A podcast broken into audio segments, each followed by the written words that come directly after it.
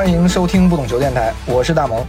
世界杯已经踢完了八分之一决赛啊，只剩下八场了。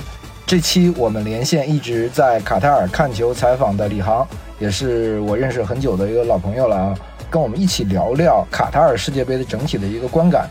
Hello，大家好，大萌你好。首先说说自己的身份吧，为什么会去这个卡塔尔看这次的世界杯呀、这次我的身份是贵州体育报的特约记者。其实我个人呢是一个自由媒体人的身份。之所以来看卡塔尔世界杯，最主要的一点还是因为自己从事这个行业很多年，一直很喜欢这件事情，这是一个最主要的原因吧。然后毕竟也看了上届世界杯，想的，呃，算是对上届世界杯的一个延续。呃，另外呢，这届卡塔尔世界杯确实也创造了很多个第一嘛，比如说第一次在阿拉伯世界举办，然后呢，也是第一次在北半球的冬天举办。再就是网络上大家都在热炒的所谓的“诸神的黄昏”，这个梅西和 C 罗的最后一届世界杯，也是什么诺伊尔啊、托马斯穆勒呀、啊等一些人吧，等一些咱们见了很多年的球星，他们可能都会在这届世界杯踢完之后就无法去参加下一届世界杯了，或者说没有动力去参加了。正是基于这么多的原因吧，然后还是来到了卡塔尔，来到了这个多哈。其实我们知道去卡塔尔的费用一定不小啊。以现在的我们的媒体的身份来说，是不是可以讲这是一个很不划算、这个性价比很低的事啊？去一趟，如果单纯从这个你的收入和你的这个支出来说，这样呢，卡塔尔的物价呢确实是相对高一些，但是也不算很离谱。具体还是要看你住在什么地方，然后在怎样的一个规划和设设定吧。啊，首先我觉得机票是相对贵一些，因为这个贵的原因，嗯，不难理解，是因为一些呃防疫政策呀、导致这个国际航班很少，尤其是直飞的航班。嗯，来到卡塔尔之后呢，我也住过几个地方。之前是和两个朋友住公寓，啊，现在呢是和一些体坛周报的老同事住在，也算是公寓吧，但是呢所住的区域不同。这个区域呢，呃，要便宜很多。之前，嗯、我们三个人住在那个地方，相当于每天是将近四千块钱吧，啊，每个人呢每天的房租的费用大概是一千多一点。现在呢，这个费用降到了一千以内，还有这个餐饮就是免费的这个三餐，会比之前划算一些。呃，我也去过当地的超市，当地的超市其实在，嗯，怎么讲，海鲜、牛肉、羊肉这些东西其实并不比国内贵，甚至海鲜可能比国内还要便宜一些。呃，另外像这些葱姜蒜呐、青椒啊，一些常见的东西，包括水果呀、其实也不比国内贵。哎，那你这意思是你自己做饭吗？呃我们之前在公寓做过，所以去过超市看过这些事情。呃，他那儿比较贵的呢，就是绿叶紫菜，因为这是卡塔尔人无法种植出来的，那都是进口的吗？对，都是进口的。他那儿绿叶子菜呢，要几十块钱一公斤，嗯，那还真是很贵啊。嗯、几十块钱那是卡币，啊，换算成人民币呢，可能要八九十一公斤，说白了也就是三四十、四五十一斤。你像咱们在国内开玩笑，经常说，哎呀，什么人家啊，顿顿吃肉啊，是形容咱们这个吃生活水平好。但是在卡塔尔呢，你顿顿吃肉，其实还还算划算。但是如果你说你每顿要吃吃一个上海青，吃个小油菜，反而呢比你顿顿吃肉还要贵。我还阴差阳错认识了呃两个来自咱们中国川渝地区的朋友，他们呢在卡塔尔是做农场的，他们那个是很有想法的，然后也是相当于他们的存在让卡塔尔对于进口的这个绿叶子菜的依赖呢降低了一些。他们俩呢是研发了一种用集装箱在集装箱里弄这个小青菜、油菜，包括辣椒的一些培植，算是一个新的技术。这有点像蔬菜大棚那感觉是吧？对，但是呢，对于技术方面有一些更高的要求，因为确实很干旱、很炎热。他们在那个集装箱内呢，来配置这个东西还是做的不错的。据说目前已经有六十个集装箱，说明年可能要扩大规模。那他们产量应该还不小啊。对他们呢，因为说白了，这面能吃得起绿叶子菜的呢，是属于这个上层人。他们和当地的一些怎么样王子啊、酋长级别的呃人有一些合同，入驻了一些高端的超市。这也给我们看了一些他们的照片什么的，他们这个蔬菜的销量、销售的渠道都是已经打通了。你这次去，因为我媒体的身份嘛，就是看球是不花钱的，对吧？其他的你你主要成本就是住、吃，还有往返的机票，对吧？对对，看球的话，因为之所以刚才说来嘛，然后也是想到了体验一下一天能看两场世界杯现场的这种感受。啊，确实有六到七个比赛日是每天都看了两场比赛，感受了一下这个赶场子的感觉。其实它这个球场之间的距离呢，相对还是比较近的。你相比上届俄罗斯世界杯，大家你是不可能一天从莫斯科看一场球，再去圣彼得堡看一场球，这是不现实的。对对对，但是这次在卡塔尔的话，我反正我经历的最常见的场次，就是说路途就是先在哈里发看一场球，然后去埃哈迈德本阿里看一场球。这两个球场之间的距离呢，通勤巴士的话，其实也就二十五分钟到三十分钟。但他这个是不是转场的人球迷很多啊？对于媒体来说，可能会比球迷便捷一些，因为坐这个煤气巴士很方便。而对于球迷来说呢，不论是打车、坐摆渡车，还是说坐地铁，他们转场需要花费的时间会比媒体要多一些。哎，你现一共到现在为止看多少场啊？我没有具体计算，大概二十五六场是有了。那这个强度怎么讲？算下来是不是比 比在在俄罗斯要累得多啊？还是更轻松？你觉得？嗯，强度确实还是挺大的。有时候你会发现，这些摄影记者在媒体巴士上还要传导图片，有的记者呢很累，就是在巴士上靠着玻璃啊，靠着座位啊睡一觉，都是这样的。说说这次的这个整体的观感吧，因为你上次去了俄罗斯嘛，这届世界杯大家可能对卡塔尔之前也有很多非议啊，包括不能喝啤酒啊，种种各样的问题吧。但可能更多的是我们在国内媒体看到的一些报道，我觉得可能不够全面啊，就是大家都会以一个比较片面的视角，抓住一个点来去看。你你是亲身去体验的，然后我想问问你就你整体的一个观感是什么？嗯，整体的观感就是怎么讲呢？说不上有特别好，也说不上有多么差。就是卡塔尔这个国家为了这届世界杯，已经是在他的能力范围之内做到了最好。但是他这个最好呢，还存在着一些细节和执行力上的问题，因为毕竟卡塔尔呢，两百多万常住居民，其实呢只有三十万是真正的卡塔尔人，而这三十万人里呢，多数人是身份比较高贵的，他们是不可能去干活的。所谓的真正的安保啊，各个方面的票务啊，除了非法的一些人，主要是卡塔尔当地提供的呃这种廉价的劳动力。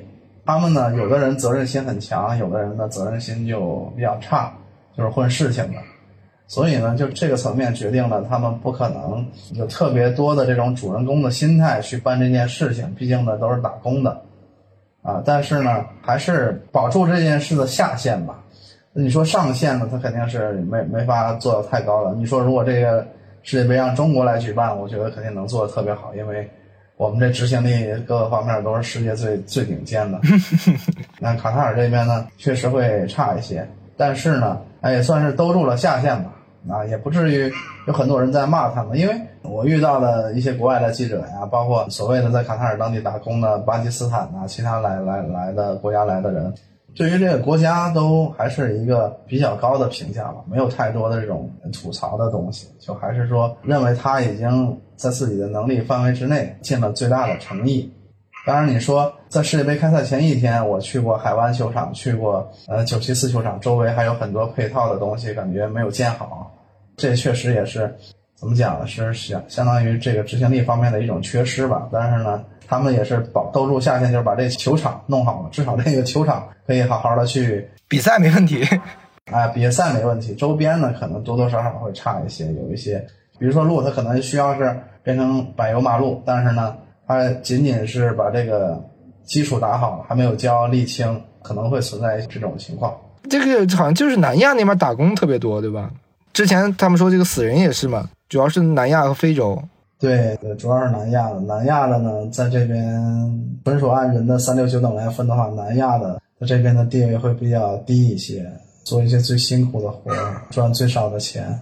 像什么孟加拉国呀、斯里兰卡呀、印度啊这种的会比较多一点。在这儿碰到过很多巴基斯坦的司机，都是在开这种滴滴、优步这种的啊。他们当听到你是中国人的时候，他们都是非常非常的友好。对，比较有意思的是，我办证对我办理媒体证当天也碰到了一个巴基斯坦人，到现在呢还保持着联系。他呢说是他在中国河南留过学，啊，他会中文吗？啊，会中文，在河南工业大学还加了我的微信啊。微信上呢，你跟他说中文也行，你跟他说英语也行，反正呢他都能懂。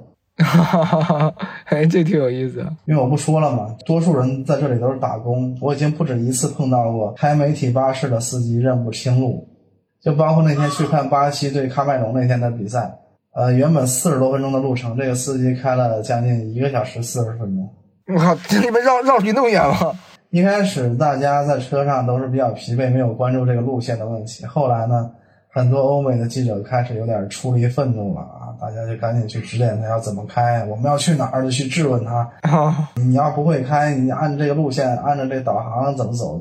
最后还是很不容易的，在开赛前十几分钟才赶到球场。其实这个时间本来是绰绰有余的，啊，对于一些这个时间很宝贵的摄影记者来说，确实是浪费了他们很多时间，他们也非常的不满啊。他们在下车的时候还抨击这个司机，调侃挖苦这个司机。当然呢，确实也是耽误了大家的时间。而在此之前，我还记得有一次是去，呃，从媒体中心去简努布球场。这简努布球场呢，是所有八个球场中最靠南的。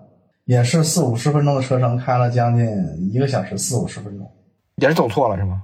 对，马德马马德兴老师发现他在绕路，发现他找不着位置之后，非常的愤怒。他和另外一位可能是西班牙，反正就是拉丁美洲的这种记者，两个人一直在骂这个司机，骂的非常的愤怒啊，什么 shit 呀，都都一直在骂。马老师甚至还拍桌子了啊，愤而拍桌。哎，这次世界杯中国记者去的多吗？你感觉？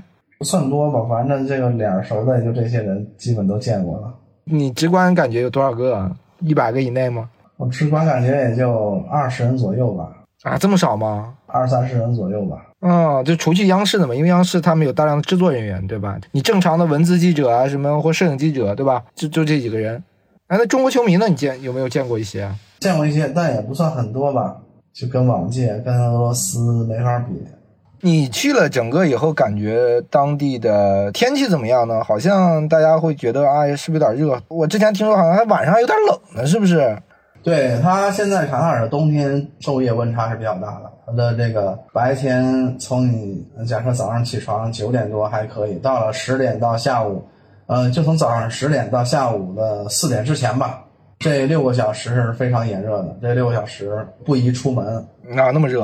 因为之前赶上过一些早场比赛，因为最早的时候北京时间晚上六点，也就是卡塔尔当地时间一点的比赛，这些比赛其实是很熬人的，大家都很热，都很受不了。对于球员来说也是一种挑战。你在卡塔尔这个这段时间啊，就你吃饭，你刚才也讲了，是做了几顿是吧？然后还是大部分时间是在是在外面吃是吗？它是有媒体餐还是怎么着？也不是媒体餐吧，媒体餐其实主要还是在外面的餐馆吃。他们这边呢。最常见的还是土耳其烤肉，感觉土耳其烤肉是一个非常流行的这种吃法嘛。那到处都是土耳其烤肉的餐馆，然后也有一些阿拉伯餐，但是呢，我们选择土耳其烤肉会多一些。另外呢，当地也有中餐馆，有一家很地道的中餐馆叫老上海，可能在网上很多人也都看到了。这个老上海的味道，它比较有意思的是，虽然叫老上海，但是它不经营上海菜，它主要经营的是淮扬菜和川菜。啊，它的川菜、夫妻肺片呀、辣子鸡、水煮牛肉这些做的还是很正宗的，但是呢，价格确实偏贵一点啊。多少钱？呃，相当于咱们在国内吃比较高档一点的西餐，他们这儿吃一顿这个老上海，正常吃的话，假设两个人吧，呃，人均要两百到三百之间。啊，那还是挺高的这个价格。对，但是呢，你你要点的菜没那么硬的话呢，也会相对便宜点。你点了啥硬菜没？哦，我去他们家呢，最喜欢吃的就是辣子鸡和夫妻肺片。确实呢，感觉跟在成都吃也没什么区别啊，味道确实做的还是不错的啊。咱们国家包括足协主席朱兆才什么的都在他们家吃过。那应该也还是大量的这个去了的中国球迷，估计都会去打卡吃一下。对对，然后呢，包括之前中国田径队，还有一些羽毛球队什么来这边比赛，什么都在这家。店吃过，留下了一些合影，包括苏炳添呢，也也在这家店吃过。那还是当地非常出名的一家中餐馆啊。对对对，而且呢，它的位置很好，它在距离这个姆谢莱布地铁站非常近的地方，大概四五百米吧。这个姆谢莱布地铁站呢，就是多哈最大的中转站，就是它有三条地铁线，分别是黄线、绿线和红线。这三条地铁线呢，都会在姆谢莱布这儿交汇。然后呢，这是一个巨大的换乘站，也是多哈最大的地铁站。这地铁站的规模很大，然后出口也是比较多的。这个老上海呢，就在离这个地铁站四五百米的地方。啊，有点这个陆家嘴还是什么淮海路、东京新宿那感觉了？虽然没有那两个地儿那么繁华吧，但是呢，确实是个位置不错的地方，来这里也比较方便。哎，当地这个大家都觉得好像之前说买啤酒，好像球场是不能卖的嘛，对吧？我不知道你有没有买的啤酒啊，在什么地方买的？在老上海偷摸买了点儿。老上海呢，人家说你不能在这儿喝，但是呢，你可以拿回你住的地方或者酒店去喝。但是最好拿回酒店也不要被人发现，不然会不好。价格呢非常的昂贵，不论百威还是喜力都是七十一小罐儿。你说的是当地的货币吗？啊，没有没有，说的是人民币，当地货币呢是三十五一小罐。那之前说定价百威说定价一百块，就稍微贵了一点嘛，对吧？对，百威呢是这届世界杯很受影响的嘛？因为其实之前国际足联和卡塔尔当地的政府是有一些博弈的，因为百威和国际足联也合作了好多年，然后呢也有给了很多的赞助。你临了了，你说不让卖酒，对百威是非常大的打击。那也一直在博弈，博弈到最后呢，开赛前几天最终决定还是要尊重卡塔尔的宗教习俗，在公开场合不准饮酒。所以呢，当时这个决定出了之后呢，对百威确实打击也是挺大的。之前这个我们和这个嘉宾聊，他说是这个球迷的那个区域是可以买的，就是在外面观赛的那个这个球迷公园的嘛。我不知道你们有有没有去这个球迷公园啊？对，那个公园我本来想去的，但是。呃，一直没去啊。那个公园据说是可以，但是呢，呃，据说很多也是那种零度啤酒啊，就无酒精啤酒啊。公园里也是零度啤酒啊，我以为公园里还可以喝一点正常的啤酒。嗯，对，好多能卖的场合都是零度啤酒，就无酒精的啤酒。其实这一点上确实也是让世界杯的激情少了很多，因为似乎足球和啤酒是不可分割的。对啊，这个现场不卖的话，是不是也可以理解？这个俄罗斯世界杯现场就不卖吧？俄罗斯世界杯现场卖，现场想喝就能喝，很方便的。这个是你现场不能喝，外面也不能喝。对，俄罗斯世界杯的时候，我记得很清楚啊，那个啤酒感觉还是很好喝的。有时候喝一杯没有积极性，再去买一杯，而且价格呢也还也还 OK 了，因为我忘记是多少卢布了。这个换算，反正就是那啤酒也不贵，然后还挺好喝的。我就说到这个地铁嘛，就是我不知道现在卡塔尔这个，特别多哈这个城市啊，它是不是说已经非常现代化了？有点像，比如说浦东啊，或者这个样子，没有什么特别多，你能看到像一个典型的中东城市一样。怎么讲？它的很繁华的地段，就像上海陆家嘴啊，像迪拜的一些地方。但相对偏僻一点的地方呢，就是这种典型的阿拉伯的建筑比较多的地方呢，又是让你会感觉呃落差比较大。但是呢，整体来讲，多哈的现代化程度是在不断提升的。咱们国内可能更了解迪拜一些，那我认为多哈呢可能会比迪拜这个等级现代化的等级要低一些。但是呢，也是足够还还不错了，我只能说还还不错。嗯，它这三条地铁线呢，也是把城市串联的比较比较方便。它最繁华的两片呢，一片是这个是因为亚运会建的。那那片区域是主要是场馆吗？还是什么？还是一些摩天大楼啊？嗯，摩天大楼吧，离着海边、离波斯湾比较近的地方。当年因为亚运会兴起建的一片儿，那一片儿呢，在地铁站上叫 DECC。然后呢，再往北，因为这届比赛最大的球场是这个卢塞尔球场。对，它是个新城是吧？对，卢塞尔新城。对，卢塞尔新城和这 DECC 之间呢，还夹杂了一片叫珍珠岛的地方，也是一片欧美人在卡塔尔、在多哈定居的人的聚居的地方，包括咱们前国足的主帅米卢。也住在那里，因为我来到卡塔尔的第一天就去拜访了米卢，因为我的一个好朋友是米卢的经纪人，然后呢就去了美卢家，去了珍珠岛。珍珠岛呢就位于 DECC 和卢塞尔新城之间，啊这一片呢是基本连成一大片了，很现代化的，有很多呃稀奇古怪的建筑，然后是那种感觉比较网红范儿了。直到前几天我才知道，那个有一个这很难用语言来形容它那个形状啊。那个楼呢是国际足联官方的酒店。哦，我我知道了一个类似于半圆形的一个，对，类似于半人形，跟这有点像什么跟太阳神有关的这种东西的感觉啊。然后那是国际足联的官方酒店，然后它就位于卢塞尔新城。哎，你刚讲的米卢，你这个米卢家里 什么样啊？大吗？呃，米卢家也不算大吧，就是一个两居室的正常的房子。然后呢，里头放了一些中国的那种青铜器的古董，我也不知道是真的假还是摆设。另外呢，放了一张当年呃我们出现了的那种报纸的头条。还有呢，有一面墙印象很深刻，那面墙呢画的是清朝十二个皇帝的头像，就还是比较中国风的吧。真是这个，我就有点超乎我的这个想象了，因为他其实在中国本身待的时间没那么长，他可能在卡塔尔待的时间更长嘛，或者在墨西哥待待的时间也也很长。他主要是待在卡塔尔和墨西哥。卡塔尔呢是呃把米卢聘请为他们国家的足球大使嘛，包括在呃世界杯抽签的时候，米卢也是抽签嘉宾之一。呃，米卢呢这届看世界杯也是有 VIP 的票。他在卡塔尔的时间应该还是少于在墨西哥的时间，因为他爱人他老婆是墨西哥人。就是米卢，他职业生涯为什么会和墨西哥有这么多的交集呢？是因为他踢球的时代在墨西哥退役的，然后呢，最开始执教也是在墨西哥开始的，包括他找了一个墨西哥的老婆，所以呢，他现在日常说话呢用西语最多。米卢会三门语言，就是西语、塞语和英语。啊，西语用的是最多的，然后呢，英语用的比较，反而呢，塞语可能是用的最少的。是，我现在合着是第一故乡是塞尔维亚，第二故乡墨西哥，第三故乡卡达尔，是吧？对，但是第一故乡呢，他基本已经不怎么回了，他也很少去谈论评价塞尔维亚，而塞尔维亚国内呢，有时候对于像米卢这样一种人呢，他们也不会有特别高的评价和关注，他们觉得呢，你可能有点崇洋媚外啊。米卢家，你们待了多久啊？待了一个多小时吧，大概。然后呢，他有一个朋友或者说助手吧，是突尼斯人。那天我们还聊了点突尼斯足球的话题。其实突尼斯这届比赛的表现也还可以吧，但是呃，最后还是无缘晋级啊。他最后一场赢了法国，还是踢得不错。我去九七斯看过两场球，呃，一场去是法国对丹麦二比一的绝杀，我们姆巴佩进了两个。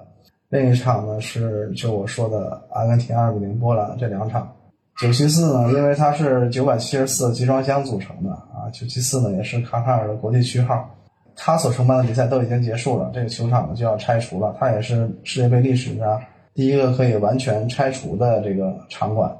其实位置很好，它位置旁边就是海边，旁边呢有一个那种动感沙滩类似的，晚上呢会什么放一些很欢快的那种嗨曲儿啊，蹦迪呀。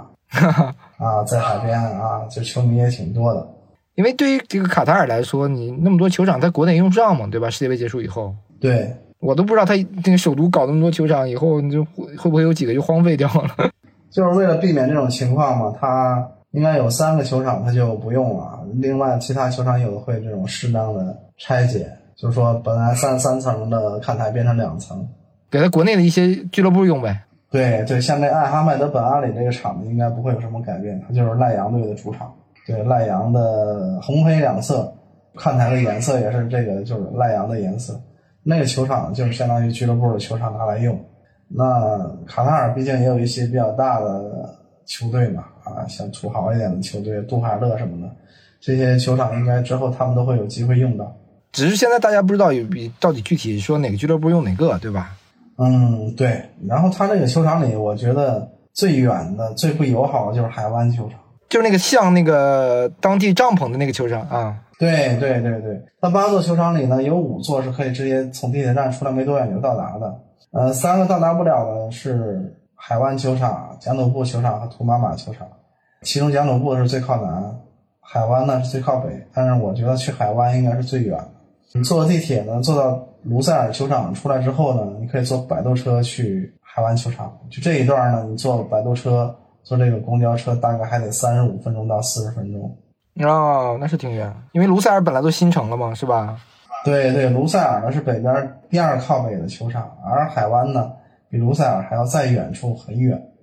也不知道当时为什么会选择那样一个地方弄一个海湾球。当然，海湾球场呢，它周围的配套呢。是做的挺有意思的。它弄了一个完整的生态系统。因为有一天我去海湾球场迟到了，然后呢，其实没有迟到，只不过呢，它这个给你圈的位置，你这媒体入口呢，我得绕半个球场，场外绕半个球场才能去到那个媒体入口。就在这个绕的过程当中呢，看到的有小的人工湖，湖里呢有非常非常多的鸭子和鱼，旁边的草坪呢，它就相当于是公园了啊，就是球场外是一个公园，是一个完完善的生态系统。啊，另外呢，它还有一个跟球场的颜色呀、造型完全契合的一个巨大的麦当劳。啊，还有麦当劳吗？对，然后这麦当劳呢，毕竟是国际足联的官方合作伙伴嘛，多年的合作伙伴。这麦当劳在海湾球场外也是很显眼的，而且它的各个造型、颜色啊，都跟这个主建筑体是一完全一致的。还有其他几个球场，你整体的感觉是什么样的？八个球场都去过了，去的比较多的就是艾哈迈德本阿里。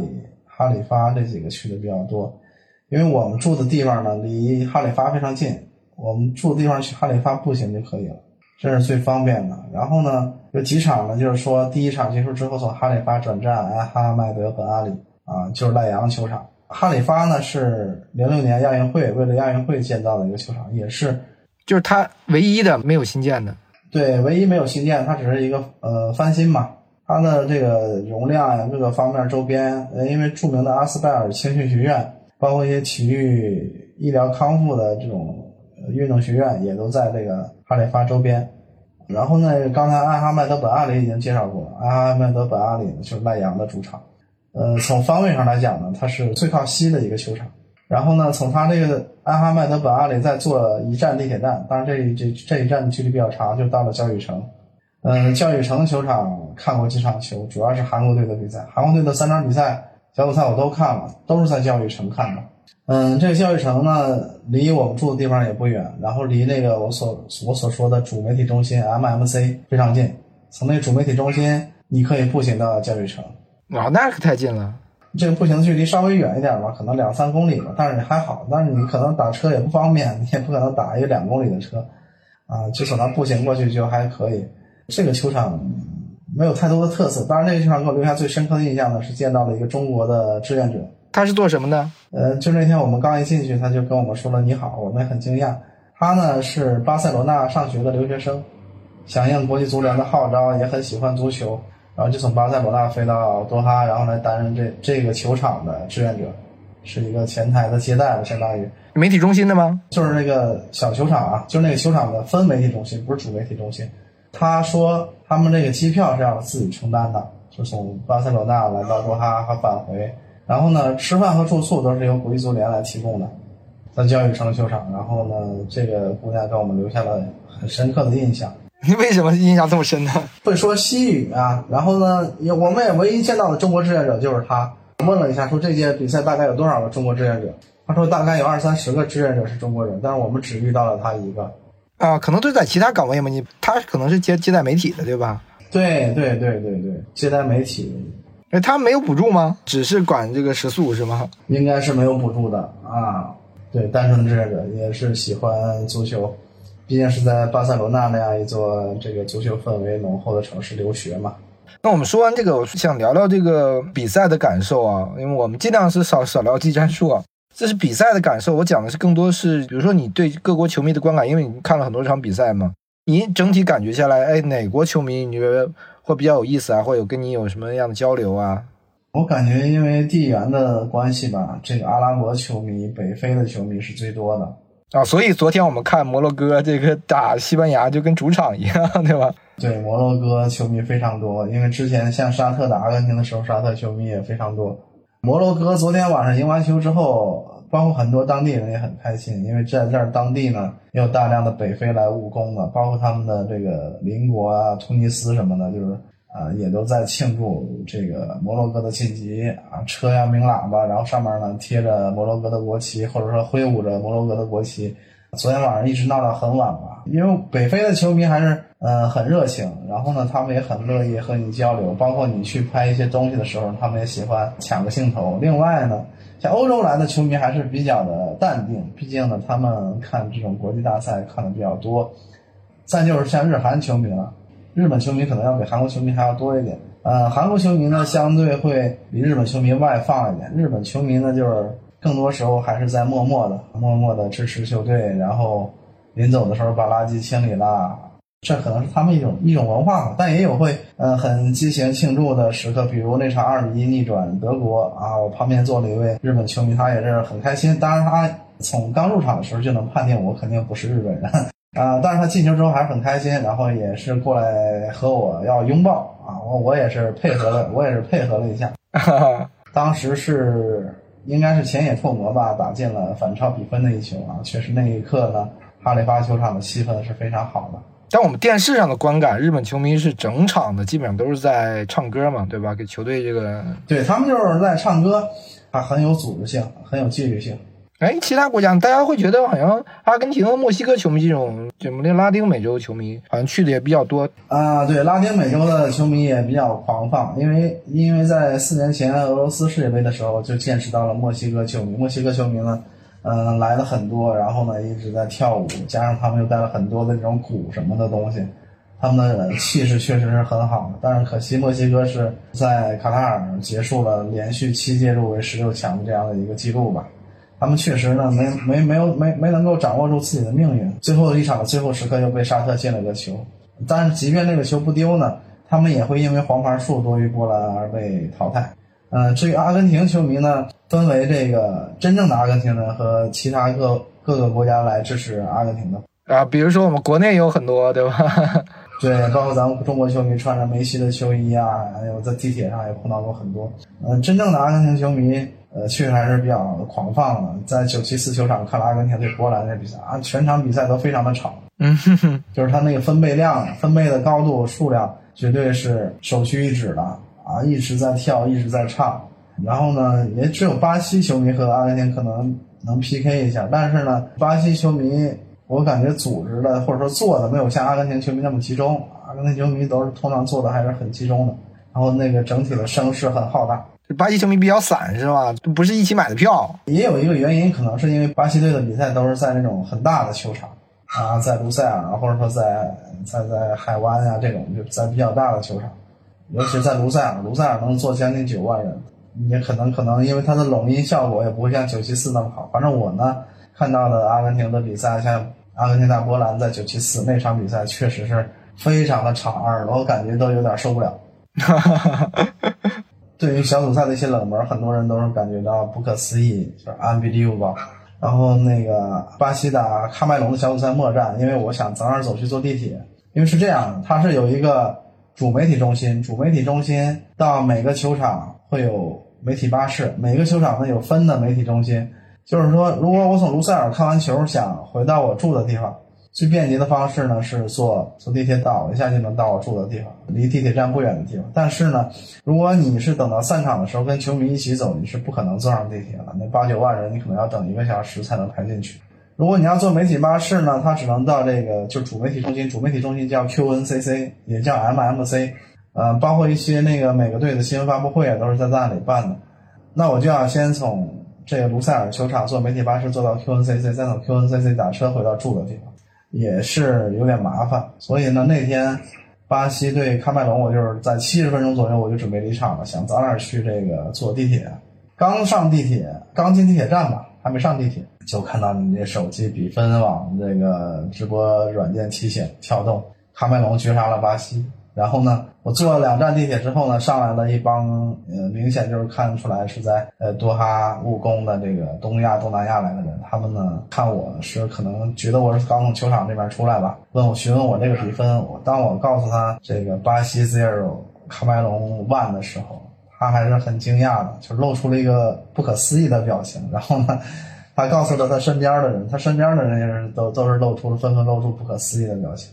就是说，对于小组赛末轮的一些情况，大家还是非常的难以理解吧。巴西零比一输给喀麦隆，法国零比一输给突尼斯，包括葡萄牙一比二输给韩国吧，都或多或少存在一些人为的主观上的东西。给大家带来了很大的这种视觉上，或者说这种想象力上的冲击。这几个队其实都基本提前出现了嘛，战役都不浓，对吧？对，就是因为提前出现，战役不浓。但是当你说因为提前出现，战役不足可以理解，但是你说真正输球，还是会让大家觉得有些不可思议吧？毕竟你可以可以打平，可能会在在大家的考虑范围之内。你说你直接就输了，还是挺夸张的。这西班牙也是啊，对吧？当然，西班牙呢是用一场比赛证明他们能虐菜，用了另外三场比赛来证明他们真的也就只能虐菜。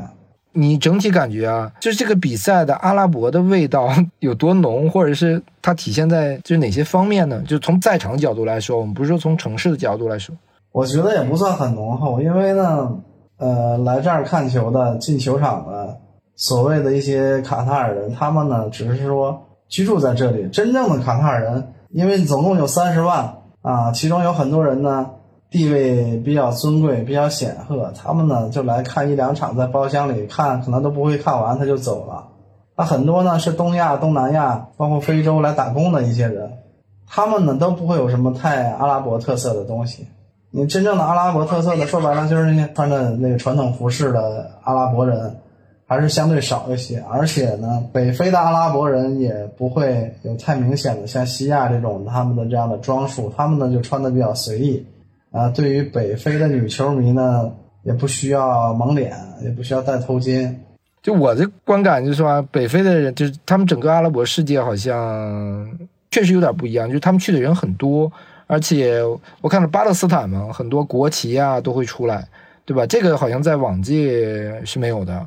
嗯，巴勒斯坦人我没有遇到过，但是呢，在很多现场看比赛的时候呢，他们都会打出看台上打出横幅，就支持巴勒斯坦是自由的，会有一些声舆论上的支持吧，在现场的这种支持。因 为我看到好多以色列记者去采访，然后一顿被这个叫叫什么那个鄙视啊、嘲笑啊、羞辱，因为感觉这是我们阿拉伯世界的这个这个世界杯，你们来干什么？是。但是，嗯，就卡塔尔从他主办方的角度来讲，他对于所有来的人还是非常欢迎的。你们这次这个去看比赛，不中国媒体是不是好多都是山顶票啊申请的？这基本上你你看的比赛是不是都是在很高的位置上？嗯，也还好。嗯，前期山顶票比较多，后期呢就是说位置还会往下。往下低一点还可以，因为前两天呢，山顶票的这种，因为它这个球场是有这空调系统的，这空调确实吹得太狠，把那个著名的马德兴老师都差点给吹感冒了啊！哎，你说这感冒，我听说你在卡塔尔阳了是吗？啊，对，现在还处于一个恢复期，但是整体上没有什么问题。呃，包括在阳的情况下，我还是去球场看了几场球，充分的感受到了自由的快乐。哈哈哈，因为没人管是吧？那你怎么知道自己阳了？就是感觉有点不舒服嘛，然后呢，还是测了一下，测了一下就阳了，但是也没有特别明显的症状。你是自己带的抗原去的吗？啊，对对对，因为很多人都带了抗原，然后来来测一下，测一下呢，反正就是两道杠就阳了。但是呢，也就休息了一天，也没有感觉到身体有多多么这个疲惫啊，所以后面就继续去看球了。那就是一个感冒嘛，而且我问了很多的这个来到这里的中国记者，他们有的来的来的前几天就已经阳了，都已经阳一遍都好了。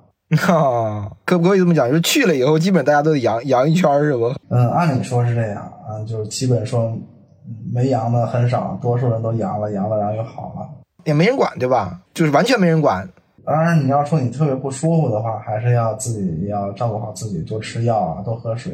你大概几天呢？基本上，哎，症状已经很很微小了。两三天，其实症状就不明显了。因为我们国内现在正好就要放开嘛，所以 了解一下前方自由的味道是什么样的。我们现在不知道自由的味道是什么样的，但还是要注意吧，尤其对于一些有基础性疾病的中老年人，还是要小心。之后你会申请几场比赛呢？就是后面的比赛会不会越来越难申请了？因为已经进入到四分之一了嘛，要可能存在这种问题吧，但是现在还没有批复嘛。因为通常来说，他会提前一两天才批复啊。现在就是说进入到淘汰赛之后，你就不能一天看两场了。虽然说从时间上来说是可以的，但是呢，他只会给你批一场啊，就是一天你你二选一。对对对，在国际足联的官网上你是不不能不能两场都选了。啊，那接下来四分之一的票该申请的我都申请了，但是呢，还是要等待他们国际足联官网的一个回复。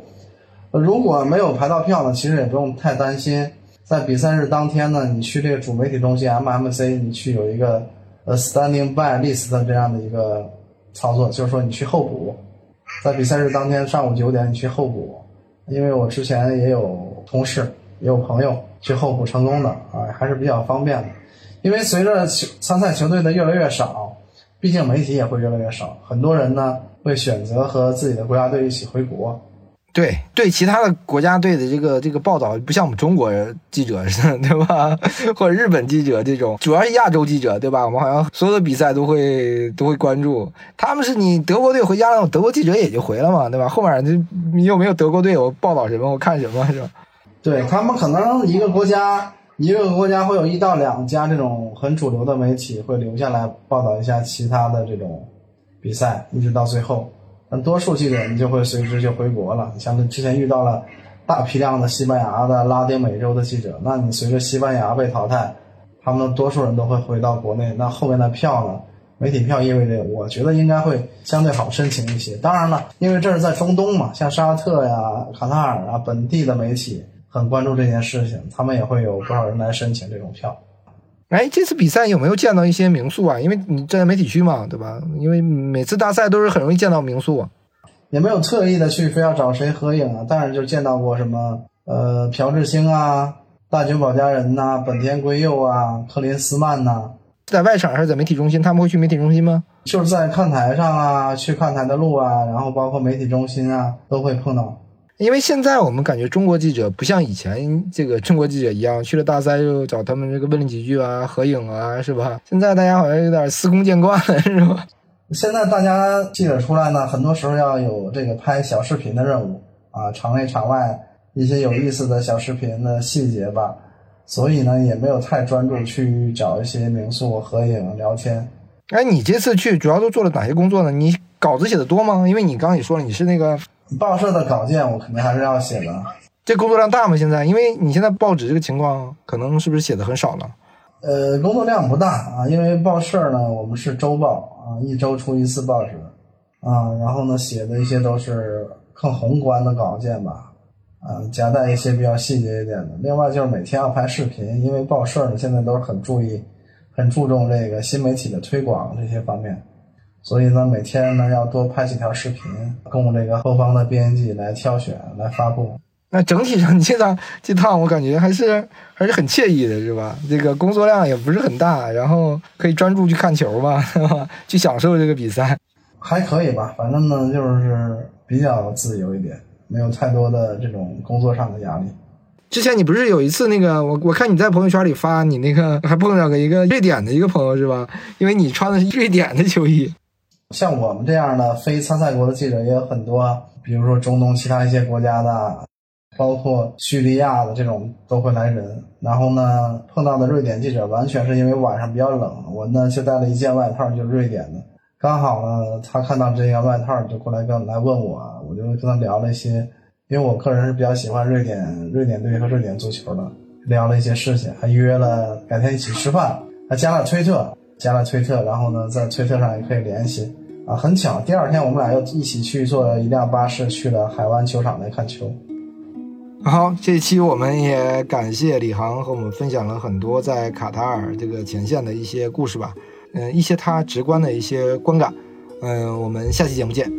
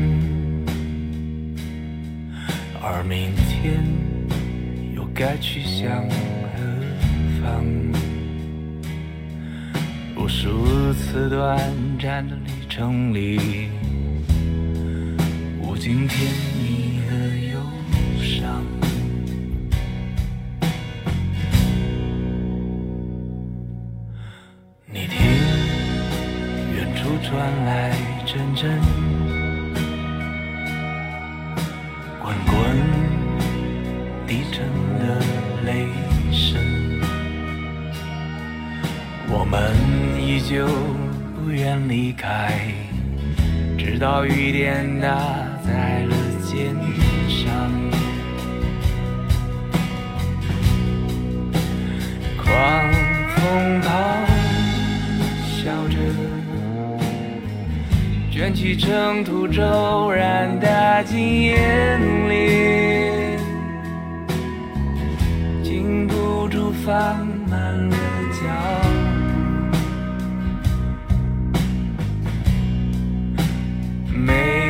有人说话，默默传递香烟，分享苦茶，奔向远处远未化人心的绽放。